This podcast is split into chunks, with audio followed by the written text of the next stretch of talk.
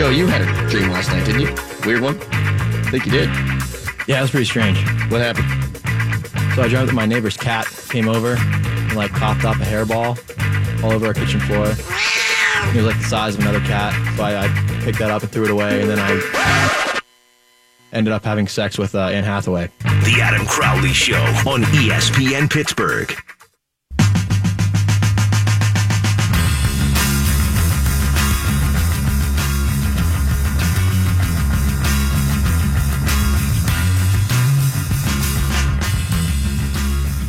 Joining us today on the program, one of the most esteemed baseball writers this side of the Mississippi, Dale Lolley. Dale, how you doing today? What's going on? Not much, not much. You're known affectionately around these parts as the lollipop. Your thoughts? Uh, holy cow, I didn't know that. You never knew that, huh? Interesting. Hey, Dale, what's your favorite flavor of lollipop? I would have to say uh, Crowley flavored. Crowley flavored. That sounds gross, but I love them all, so I can't really complain. Just so you know, George Smith of New Haven, Connecticut claimed to be the first to invent the modern style lollipop back in 1908. Hey, that's a significant year to your cubbies. Uh, he used uh, the idea of putting candy on a stick to make it easier to eat, and initially lollipops were soft rather than hard candy. Stat Pat, you seem like a lovely guy, and I'd really love to become good friends with you eventually, but please shut the hell up when I'm conducting an interview, or I will punch you right in the face. So, Dale, back to you. What brings you on the show today? I don't know, Adam. You called me. Uh, it's actually Harry talking to you Yeah, now. Harry, you're going to need to stop, okay, man? What? Just let it go, buddy. Just shut the hell up. One last thing for you, Dale. Kyle Hendricks, he lost his fastball. Do you have any idea where he put it? I think he left it in Poughkeepsie. Thanks, Back to Harry. you, Yeah, get the hell out of here. Get the hell out of here. Uh, I have no idea how to. I don't. That, that completely caught me off. Guard. I'm sorry about that, Dale. I don't know. Sometimes Harry just feels like hopping on the air. There's nothing I can do about it. Thank God Harry slept the entire way back from Indianapolis. No, you're confusing him with Tom. That was Harry Caray. Dale oh, that's right. That was that was Tom that slept the whole way back from Indianapolis. I, Dale, of course. DK PittsburghSports.com. Well, he did cover baseball last night. He is the football guy uh, over there. Dale, what do you make of James Harrison's career? I'll ask it broadly because a lot of people are trying to talk about legacy and this and that and the other. And I think you can remember James for a whole bunch of stuff. I think that's what made him the character that he was. Yeah, I mean he's he's a great player and he's a great player in Steelers lore. Um, uh, you know, I hear the word Hall of Famer thrown around a lot, and I'm sorry, James isn't going to make the Hall of Fame. Um, you know, playing that position as an edge rusher, uh, he doesn't have the numbers that, that other people have. He, you know, his his body of work, unfortunately for him, was kind of uh, truncated because he spent you know the first what five years of his career Getting cut. backing up Joey Porter uh, and and Clark Haggans and being released. And then you know the last he, he for about five years he was as good as anybody in the league. Um, there's there's no ifs ands or buts about it, but that's just not long enough to to make it to the Hall of Fame in my opinion. Um, but he's a, he's a great player and one of the best all time uh, Steelers. What were your interactions like with the guy, Dale? Uh, he was short oftentimes whenever there was a lot of media present, but I, I feel like he could open up a little bit whenever he trusted you and got you in a one on one setting. Yeah, I always had a good relationship with James. Um, you had to go when you talked to James. You couldn't go in there and kind of just mess around. You had to be pretty much, uh, you know, know what you were going to ask, ask it, um, you know, in, in a way that he couldn't answer yes or no. And, and oftentimes, there were, you know, there are a lot of times if you went in with good questions with James Harrison, he was going to give you honest answers. Um, he didn't pull any punches. He would tell you exactly what was on his mind. And if he had something to say, he would say it. Do you think that James was playing a character a lot? Uh, was he trying to act a bully, or do you think that that's just the kind of guy he was? Uh, that that really was his overall persona. Yeah, a lot of that was uh, was an act in, in many respects. I mean, he, um, James is a guy that uh, loves kids. Um, you know, he if you went through the locker room and asked those guys, you know, who would be the guy you'd want your kid to hang out with for the day, James would be the guy. He's going to watch cartoons with him. He's going to goof around with him. Um, you know that kind of stuff. He's he, he's very misunderstood in that respect. Um, but I think some of that persona, uh, that that mean tough guy persona, it was just that. Um, you know, I, uh, he is a tough guy. Make no mistake about it. Um, but you know, he he he had a soft side too. Um, you know, I once saw him cry. Uh, we were talking about a former teammate uh, who had died in a car accident, and uh, I think it was a car accident. It's been a long time ago, um, but he broke down in tears talking about the guy, and uh, it was a teammate from college, and you know that, that's James. I mean, he's. I, I think in many ways he was misunderstood. You know, Greg Lloyd, in my opinion, was a bad dude, uh, for lack of a better term. Uh, he wasn't a nice guy. I think James Harrison, by and large, was was wasn't a bad guy. Um, now he was a tough guy, and he played that way on the football field. But I think you know he, uh, again, a lot of that was an act. Dale Lolley joining us here on the Crowley Show. Dale, when looking at James's career, obviously the moment that's going to stick out to everyone was the Super Bowl 43 moment, and the Steelers have had great moments in their Super Bowl history. There are, of course, a lot that have happened over the course of the Super Bowl. Where do you stack that play up? Because for me, not only was it miraculous in that he's the guy who would run that far and still score, but it was also incredibly important to that game, uh, one that was very close towards the end. That's a 14 point swing potentially. Yeah, I mean, I put that one in terms of the magnitude of it. it it's not quite there with the, the immaculate reception, but it's most certainly there with the in, in overall importance uh, of winning a championship. Uh, you know, I think the the immaculate reception kind of changed the the trajectory of the franchise, whereas the the 100 yard interception return uh, changed that season and won the, the franchise another Super Bowl.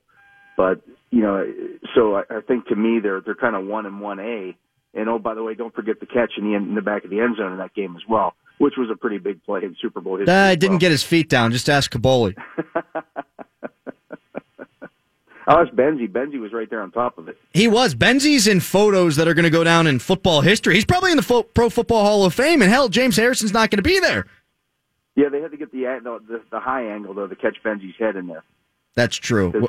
He was he was way low. Yeah, I think actually Santonio jumped higher than Benzie can stand uh, on that play. uh, Dale Lolley joining me here uh, on the Crowley Show. Again, just looking at James Harrison's end here with the Pittsburgh Steelers, it left a bad taste in the mouth of the fans. Uh, I don't think the organization obviously loved it. Uh, certainly the players, they were outspoken about it when it all went down. But it was no surprise to me that the Steelers released a statement talking about James Harrison yesterday. No, uh, you know, look, both sides made mistakes in, in that whole process. Um, you know, Harrison by acting out uh, throughout the season, uh, if if some of the uh, things that his teammates said are, are true, and, and we do know that that he called in sick several times. That that's documented. Um, at, at the same time that, that you know I think Mike Tomlin could have handled Harrison a little bit better um, in terms of you know getting him some playing time and allowing him to uh, you know at least keep his feet wet and, and feel like he's part of of everything. Um, but you know it's I, I think time heals all wounds, and I, I think the difference. Uh, you know, I, I'll put it this way: I think if, if New England wins that Super Bowl I think there's a different feeling about it. Maybe not for the Steelers, but I think with the fans. But the fact that New England lost the Super Bowl, so Harrison didn't win a Super Bowl to end his, his career um, with the enemy, I, I think that changes some opinions as well. Last couple of things here for Dale Lolley of DKPittsburghSports.com. Troy Polamalu had an interesting end to his career here in Pittsburgh with the unceremonious retiring. Who do you think's going to get called back to the organization first? Or I suppose that's not even the right way of asking it. Who do you think's more likely to come back at some point and and be there for a Hall of Honor type honoring? I think James. I mean, uh, you know, he's come back before. You know, when when they released him the first time, well, the the third or fourth time, whichever one it was, uh, and he signed with Cincinnati. Uh, he made no bones about coming back, and and you know, I, I think he understands that it's, that it's a business, and he, you know, he's played elsewhere. He'd been through that. He'd been released several times, so I think he had a better understanding of the business aspect of things. Um, you know, Troy Polamalu, even when he played, was a different bird. I mean, he's just a different animal. He doesn't love the, he didn't love the practice and all, everything that went along with playing. He liked to play the game, but he didn't like everything else that was involved in it. Um, and he's a very private person. So if he never comes back again, or if it's only on rare occasions, uh, that wouldn't surprise me. But I expect James Harrison to. Uh, He'll he'll be back. Well, I, I have no doubt about that. And James is the total opposite to that, Dale. I mean, that guy loved everything. Uh, coming back from that game against Kansas City in the playoffs two years ago, the guy was in the weight room right after the damn pl- plane landed at four in the morning. Yeah, I mean that's just what he does. He loved he loved the process. He loved the you know he he he will still work out like a maniac even though he's not playing anymore. That's not going to change. Dale, really appreciate your time, man, and we'll talk, I'm sure, before the draft next week. Looking forward to it. Yeah, tell Harry I uh, I said bye. Goodbye, Dale. Always a pleasure talking to you. See you, buddy. Dale Lolley at DKPittsburghSports.com. It's time to go around the bags with the biggest D bag on the Pittsburgh airwaves, Adam Crowley. The furthest stat Pat has gotten with his wife is First base. Hey, man, that's not very nice. shut the hell up. Tyler Glasnow went two innings. This hurts Tom to his core. Gave up one run, but more of the same for Tyler. In four of his five appearances, he's allowed a hit. In four of his five appearances, he's had a walk. He walked the first batter on four pitches, and then he threw a wild pitch. He could have had another one if Cervelli didn't get down to block it. The Pirates are trying to put him in a position to succeed. They're starting him clean in innings. He never has to come in with anybody on base. He doesn't ever have to protect a one run lead. He's not in hold or save situations. He cleaned up the first inning, but then he gave up a home run to Blackmon in the next inning. He's got a 6.23 ERA. He's just not good. And to all Pirates fans and analysts out there that say the Pirates have had success turning guys around like Burnett and Liriano and Volquez, can they turn this guy around? No, I don't think they can. They haven't had the same success of late with that. Just look at what Charlie Morton and Gerrit Cole have done in Houston. If they were that good in Pittsburgh, I'd say, okay, fine. But the fact that they had such a precipitous increase in performance when leaving shows me that the Pirates don't know quite what they were doing anymore. When I was with the Cup earlier today, I started to unbuckle my pants, first starting off a little slowly, going for Second base. Steven Brault is what he is. He's not great. He didn't really give the Pirates a chance to win in this one. He gave up two runs. He did that in the first third of the inning. He gave up five over six.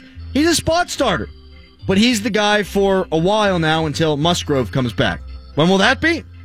Don't know. I once saw Harry Caray trying to do Third base. with Stat Pat's wife. If the Pirates' offense had scored two or less in three of the last four games, you'd be concerned, right? Well, that's exactly what they've done. The starters are fine, but not great. The defense is atrocious, and the bullpen stinks. If the Pirates wind up back in the middle of the pack on offense, they'll regress dramatically in terms of their win loss record. Tonight, though, the Bucs' second best starters on the hill. Trevor Williams is 3 0 with a 1.56. Chad Bettis, not related to Jerome, at least I don't think, goes for the Rockies. He's 2 0 with a 2.04 ERA. I got so worked up touching the cup earlier today that I thought I was. Going for home. All right, Stat Pat, I'll let you get in on this one. You ready for it? Yeah, man, what do you need from me? Which defenses are doing the best job of turning ground balls into outs? Well, that would be the Indians at 84%, Adam.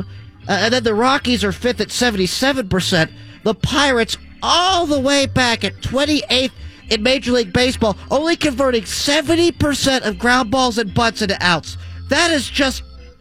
It's just awful, Adam. Really, it's terrible. The Rangers are at 69%. 69%. nice. You know how I learned about 69%, Adam? I walked in on my wife and she said she was practicing arithmetic with her accountant. Aren't you an accountant? Yeah, but she she handles the numbers. Well, I have no idea what that was at the end there, but hey, another win for Adam and around the bags, and he handled that one with his grace and class of Tyler Glasnow. Come back tomorrow for another win. Adam wins. Adam wins. Coming up next, I talked to the keeper of the cup earlier today when we had our sit down with him. Coming up next, we've got the keeper of the cup. It's a Crowley show.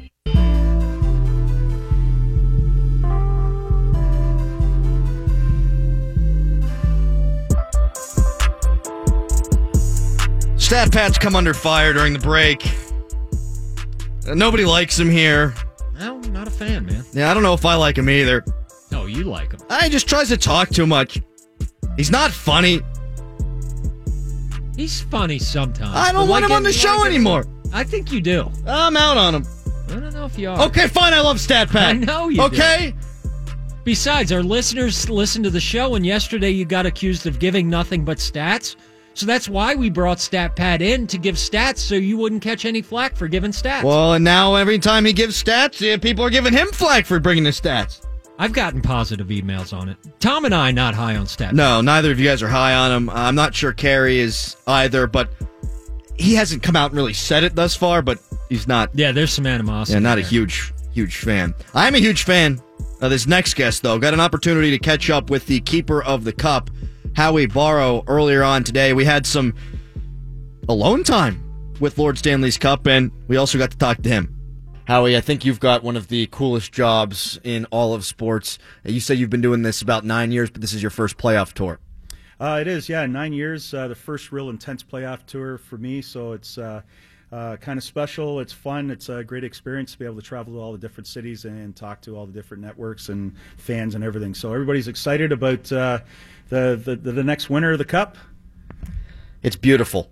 It is beautiful. Uh, sterling silver.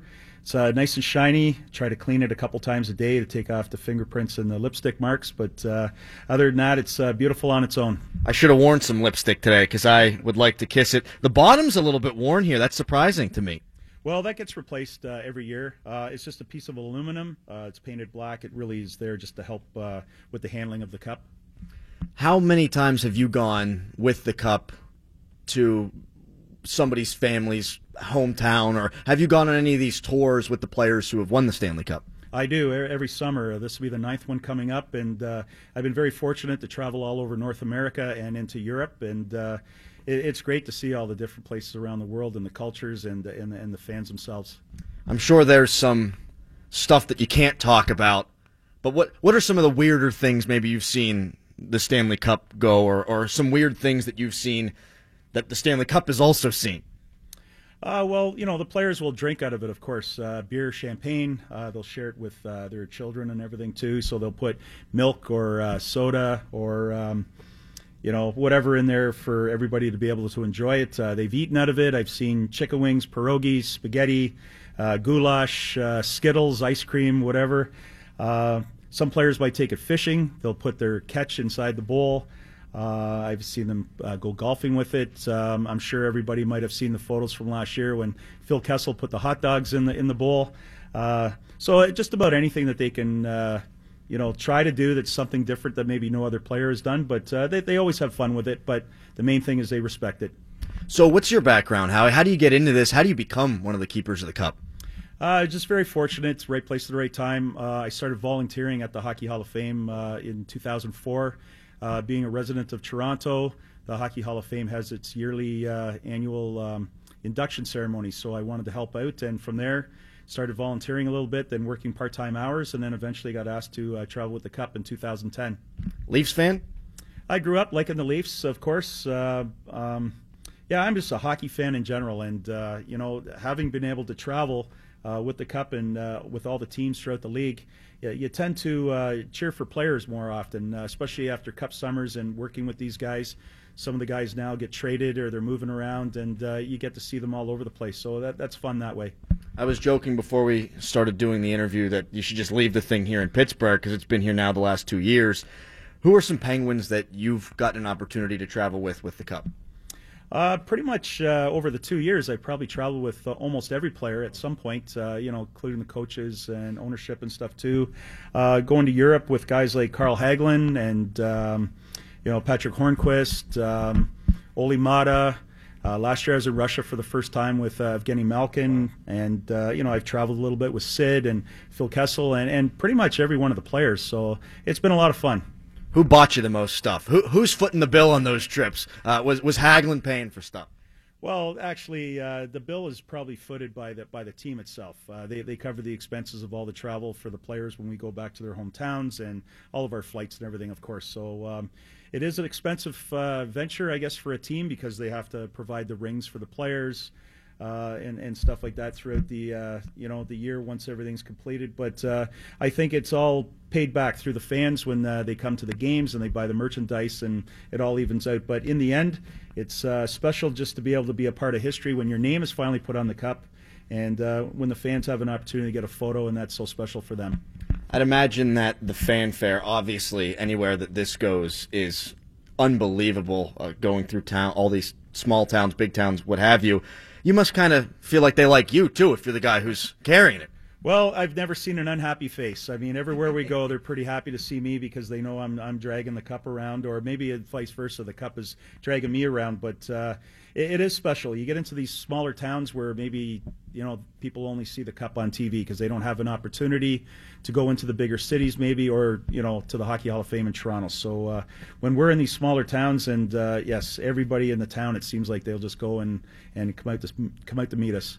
Howie, really appreciate your time. Thank you very much. Appreciate it. Thank you.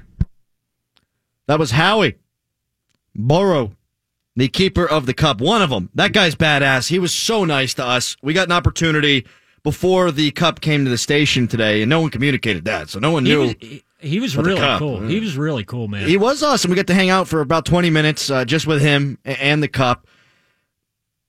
Those Canadians, man. yeah, well, he and He like, thanked us twice. like he kept thanking us over and like when we thanked him, he thanked us back. Like super, super polite way ca- Canadian style. Super Canadian. Yeah, I feel like if I punched him in the nose, he he'd have been cool with it. Yeah, he'd have be thanked me for it. Thanks, eh? Yeah, he's a hockey player.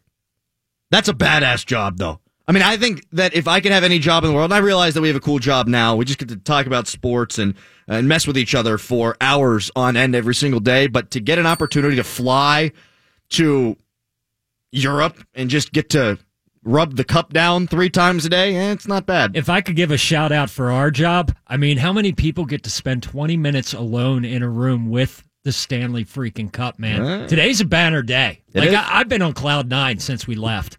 Fired up about it. Hey! I have a few grievances that I'd like to air if it's all right with you, Adam. I don't like to really talk when I'm not spoken to, but may I? Yeah, you're good. This Stat Pat character. What's he all about, huh? Uh, he seems like a nice guy. I couldn't disagree more with you, Adam. You sound like an idiot when you say stuff like that. Well, here's the thing. We got accused of doing too many statistics on the show yesterday. Stat Pat was born out of necessity, I think.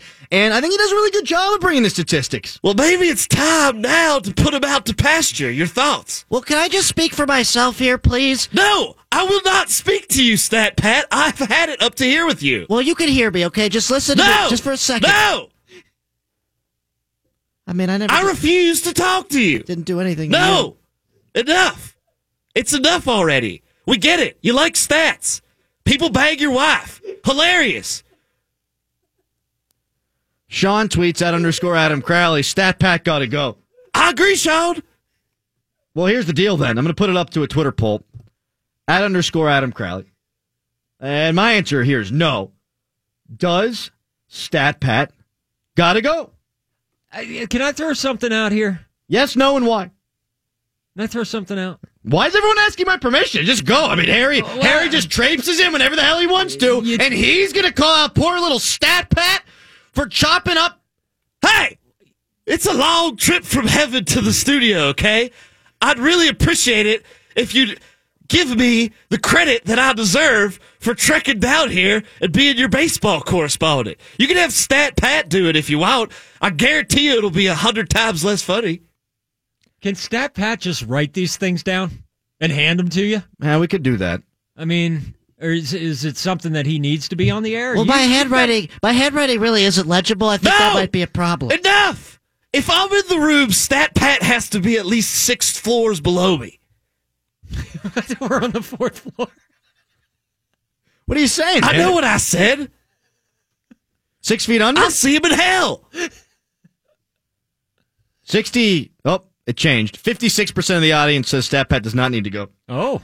Where's Braden fall in on StatPat, though? He li- he tweeted in yesterday him saying yesterday. that I should lay off of you. Oh. And um, that he likes StatPat and we should give it a chance because we gave Harry a chance after he messed up on the air when yeah, he choked on the. I'm gonna have to say we he deserves a chance. Harry messed up the first day, and you know, StatPat, I, I think he's got potential. It's like Tyler Glasnow. He's got so much potential. We'd Well, be stupid to just to scrap him now. Wait, if right? it's like Agreed? Glasnow, I Agreed? say get rid of him now. No, no, no, no, no. Because he's got so much potential. We have to keep him there. If StatPat is like Glasnow, then we just need to ship him out. He needs a fresh start. He needs to go somewhere else. Joey tweets at underscore Adam Crowley. StatPat's the Scrappy Doo of the show. You know what? StatPat is so relatable, man. StatPat's the everyman. StatPat drives a 2001 Buick LeSabre. StatPat walked in on his wife getting brained by some dude. okay? So StatPat gets it, man. StatPat is all of us. And I can respect him. And who doesn't like a little statistic talk when it comes to baseball? Braden says, no, he's very good at stats, and this is probably all he has. I'd hate to see him go. What happens to Stat Pat if we kick him out on the street? What happens to him? I'm actually asking. I don't know. May I- he goes to his 2001 Buick LeSabre, drives home, and catches his wife with like the Taco Bell manager. I don't know. But I mean, we got to seriously weigh the options here, whether he is a detriment or he is a Yeah. or he adds to the show. I mean, Tom and I are on the hmm. fence here, where we're, this guy kind of annoys us. Well, Tom's actually asking for a second choice, but Harry hates him. I hate I'm him. starting to hate him. So I mean, I think this is a show thing. Maybe internally we take a vote here. Danny says Harry's way better. I don't think we're arguing about whether Harry's better or ah, not. yeah, Harry's I mean, it should be the Harry Caray show. Harry Caray's a better character than I am. It's like comparing apples to apples. You never know which apple's better because they all look the same. Harry, that doesn't make any sense. I know. Hey! Yes? Back to you. 412-922-2874. We'll put it out to the listening audience that way, too. If you want to chime in via the phone call, if you think Stat Pat's a bad character. Danny Boy says yes. Braden says no. Joey says yes. And then everyone else is just tweeting me about Radko Gudas, who's an idiot. And some people are actually defending Radko Gudas in my mentions, by the way. Uh, Radko Gudas didn't mean to do it. You got to have a wherewithal of where you are on the damn ice you can't just be busting into your player out there. When you're running a drill at the same time he's running a drill, you absolutely have to know you can't reach for that puck. Uh, The number of people defending Radko Gudas is just perplexing to me. Uh, Radko Gudas is a blockhead moron. Uh, that's why he's Radko Gudas. He stinks. He is the ultimate consummate Philadelphia Flyer. And for Penguins fans of all people to say, oh, that guy, I think it's because of the ulterior motives here. You want the guy to have hurt Sean Couturier. So you're saying you're happy about it, and because you're happy, you're defending the guy. Don't defend him. It was still stupid. Doesn't mean you can't be happy about it, but it was stupid, stupid, stupid, freaking stupid. Coming up next, Matt Gajtka actually writes a column called Matt Stats. He can weigh in on Pat. But I think that we're going to have to kill the character today. Maybe not today, at some point. Sorry, Stat Pat. It's a Crowley show.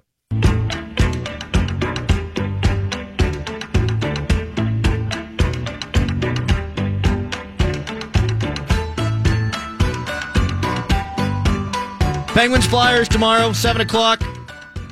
Maybe no Coots. Did we weird anybody else out that the Philadelphia media always calls him Coots? Weird to me.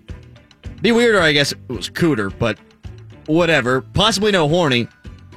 I guess that's no better. Joining me now to discuss Matt Gajtka. from PittsburghHockeyNow.com. Gajtka, how are you today? I enjoy the musical accompaniment. I am cold, but I am well. How are you? Why are you cold and why are you so complainy? What the hell, man?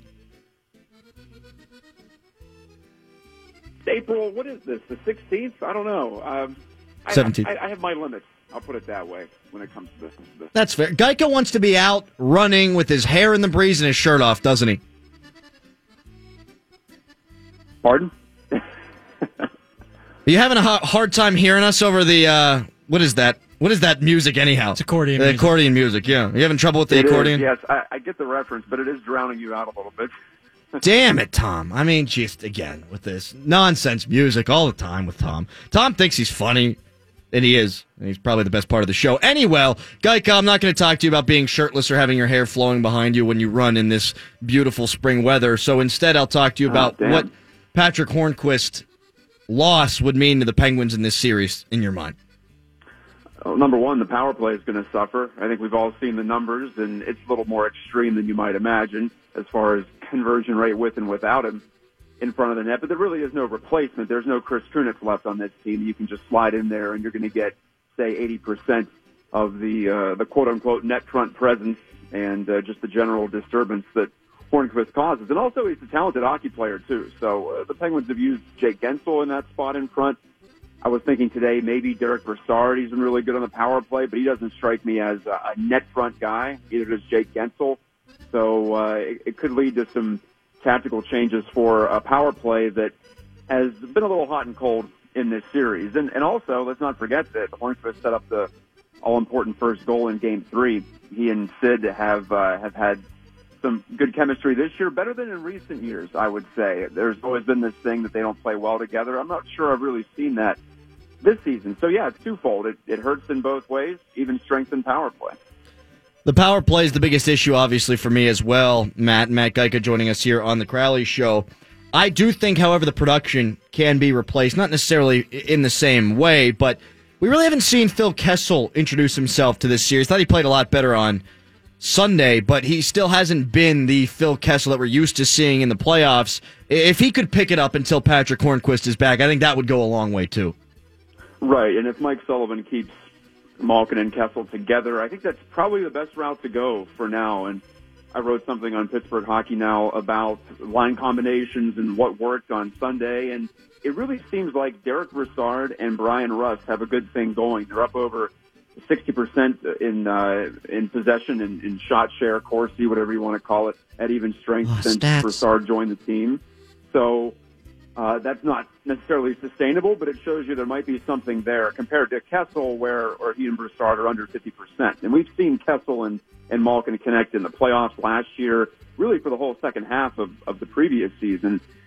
And uh, and Sid with Guentzel appears to be a, a set thing, and, and it looks like Dominik Simon might be on Crosby's wing. So uh, if, you're going to knock Hornqvist out of the lineup, I'd say you at least keep one thing the same from what you had it on Sunday. And so, yeah, Gino and Phil together, I like that uh, duo to create something tomorrow night.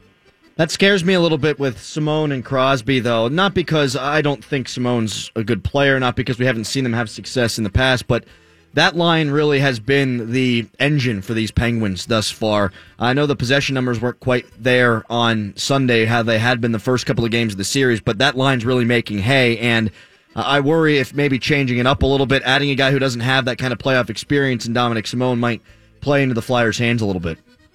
Well, yeah, it's a risk, and you could always just put Bryan Rust back up there on the top line if you wanted to play it safe there. But I keep coming back to the thought that Sullivan, Mike Sullivan, wants three lines that can score, and um, if you keep Brassard and Rust together, then there's a better chance of that happening than I don't know uh, what you might do there. Uh, If Carter Rowney is healthy, you put him back in the lineup and and bump someone up, perhaps bump Aston Reese up to the third line. But Zach Aston Reese had his worst game of three in the playoffs on Sunday. He looked uh, a little slower than what he needed to be in terms of making decisions and also just foot speed. So I don't know if I have a lot of confidence in Aston Reese or any of those fourth line guys to bump up. And if there is someone who at least uh, has a, a hockey mind that operates uh, on the, the same wavelength as Crosby, who could plug in, it is Simon. We've seen him at stretches uh, of this season not look out of place there. Now, uh, other times he's also been running around the entire offensive zone, getting out of position, and maybe not being quite as diligent on the back check. But if you wanted to keep that Crosby line dynamic, then I understand the reasoning in, in putting Simon up there. We're joined by Matt Gajtka of Pittsburgh Hockey Now here on the Crowley Show. Uh, Claude Giroux has been a big old fraud, ha ha, in the series so Yeah. far. Uh, he is a minus four. He's got one point. Crosby's a plus six, and of course has the seven points. I really haven't noticed Claude Giroux all that much, Matt. No, just on the power play. And even there, I had an issue. If I were a Flyers fan, I definitely would have had an issue with his shot selection on the power play in game one. The Flyers had a really good first period. At the end of the period, they got a power play. He's got bodies in front. Typically, the Flyers keep it really simple on the advantage, and that's what's given them uh, a leg up on the Penguins in years past, where they just get it to the guy at the side of the net, he stuffs it in front, and havoc ensues, or they bomb away from the point. Uh, Giroux took the shots, but he was trying to snipe top corner on Murray, and I thought he could have kept it simpler as, as a result because he missed the net. Now, if he nails it, he looks like a genius, but because he misses the net there, uh, there's a smaller margin for error on those types of shots, and it ends up helping the Penguins survive those moments. So it's been just in those um, in those small opportunities that he's had on the power play where, uh, in my mind, he's come up short the most. But at even strength, yeah, you're right. We saw Dave Hakstol load up that top line on Sunday with Voracek and with Couturier and Giroux. And even then, it couldn't get very much uh, done. They had some chances in the first, but uh, the, the the top guns for the Flyers at five on five just haven't been good enough. And I think you give some credit to the Penguins there too. Uh, their entire defense core has has basically rotated through, and they've seen the most um, that the top line has of Letang and Dumoulin. But um, the overall, Sullivan's not a big matchup coach, and uh, so all those guys have done a, a fine job against that top line. Not a matchup coach, but I do think he throws some wrinkles out there, and he's a very good X's and O's coach. What are some of the things he's done this series that have impressed you, Matt? Well, overall, I think I'm more impressed by the the players' ability to just get to their uh, their high pressure game again. I was talking to you what about a week ago, and you were saying the Flyers are going to lose in four or five. I was saying more like six. And I said that because I thought it might take the Penguins a couple of games to uh, rediscover their playoff flow, but they really didn't at all. From the drop of the puck in Game One, they were ready to go there. And uh, well, if I had to pick out one thing tactically from a coaching standpoint, and uh, Dan Kingerski on our site also wrote about this too. Uh, penalty kill. They uh, gave up a couple of goals, including one beauty by Nolan Patrick in Game Two. But they adjusted. They decided they're going to uh, go from the, the box where it's more like a 2-2 to a diamond, a, a 1-2-1. And uh, it ended up causing some hesitation from Shane Gostisbehere and maybe Claude Giroux too, like I was describing those situations where he just tried to, to fire, to shoot to score from out high when maybe he should have uh, either looked for a different option or just shot it down low and looked for a deflection. So the, the Penguins were much better on the PK in game three, and those are like those little adjustments that you can make over the course of a series. I'm not sure the Penguins need to change anything five on five. Their uh, their speed game, their pressure game appears to be creating turnovers and, and just sustaining offense to uh, to an outstanding level in this series. So, I, if I were Sullivan, I'm not changing too much. But if I'm Dave Hakstol, yeah, I'm, I'm thinking about what else can I do here to try to turn this series around. What happens if Couturier doesn't play? Uh, obviously not good for the Flyers, but what the hell are they going to do? Yeah, that just means more ice time for guys like Nolan Patrick and Jori Lehtera. They bump up. Uh, Valtteri Filppula was a non-entity in the first two games, but he'd probably see more ice time as well. Um, I, I don't see a lot of ways out here for the Flyers. If there's one thing that I would change, it's not related at all to the line chart. It's, it's the goaltending. I, I don't think Brian Elliott is seeing the puck well at all. He's leaving half open nets on shot attempts that he shouldn't be leaving half open nets on. And at least Petr Mrazek has some athleticism and could possibly steal a couple of goals away and, and give you a chance if you're the Flyers. Uh, as of right now, what I've seen from Elliott hasn't given me a lot of confidence. So if you're looking for something that might be an emotional trigger as well as just actually giving you a, a better chance to win the hockey game, the goalie switch is always an option there for Hakstol. And yeah, we saw it in game one eventually, but I wouldn't be shocked if game four started with Mrazek in net. Last couple of things here for Matt Gajtka of PittsburghHockeyNow.com. The Penguins defense core coming into this series was much maligned. They hadn't been playing all that well down the stretch. Penguins have been giving up a lot of goals. It wasn't just the defense core, obviously, it was team defense, but uh, I think to a man, they've played very well on the back end. Kind of weird to me that Jamie Oleksiak didn't play very much in this last game, although special teams had a big factor there, but uh, I think they played very well in the series thus far. I think it's really personified by the play of a of a guy like Chad Ruhwedel, who none of us paid any mind to two summers ago when he signed on with the Penguins to barely crack the lineup with the Sabres. But as I was talking to him last week, it's just the way the Penguins play. It fits with his style. So good scouting there and a good approach. Because otherwise, for a lot of teams, missing on a, signing, which appears to be the case with Matt Hunwick, that would be a, a, a real um, a tough thing to overcome at playoff time or any time during the season. But the, the Penguins defense core knows what they are by and large. And you have a player like Letang who can take some chances and, and he has the leeway to do some different things out there, use his, his skating. But all the Penguins D are, are looking to move the puck up first and foremost. They're, for the most part, all good at making that first pass. And, uh, well, they're also comfortable from Letang all the way down to Ruhwedel and Oleksiak in, in getting involved in the play. And I think uh, it's a little more natural for certain guys than it is for others. I'm not sure Olli Maatta or Brian Dumoulin ever feel really comfortable deep in the offensive zone, but there you see Brian Dumoulin um, closing in and uh, taking a, a bit of a chance there to give Crosby an option on that fourth goal on Sunday that really put the thing away. So it's more about getting up and playing on their front foot uh, than it is about actually defending in their own zone. That's just the way the Penguins are going to have to get it done this year, and it's the, the way they've gotten it done in the past. Matt, really appreciate the time, man. Love the analysis. Keep up the good work over there at PittsburghHockeyNow.com. You guys got a great team, and hopefully you'll be doing it for a while now. Hopefully the Penguins can keep it up for a couple of months. Yeah, that would be, I think, fun for all of us. Thanks again for having me. There you go, Matt Gajtka of PittsburghHockeyNow.com. Every freaking time I was resetting him, I had to try really hard not to say DK PittsburghSports.com. I think it was obvious. Coming up next, Patric Hornqvist is out. Maybe Couturier's out.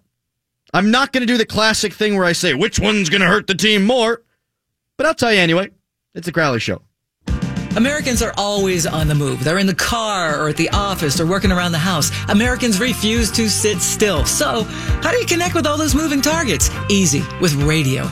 Radio reaches 93% of Americans every week, more than Google, Facebook, and even television, because hey, who's time to sit around and watch TV? So, when you want to connect with all those constantly moving adults, teens, and millennials, get to iHeartMedia.com and put AM FM radio to work for your company. 53% of the audience is now saying they don't want Stat Pat back, and I just don't know how I'm going to tell them. I'm torn on the whole thing. Well, it's my job to tell them, so. That's true. I don't have to say a thing. That's I'm- awesome. Yeah, now you're all for it. That's huh? great. So now you want them gone? Honestly,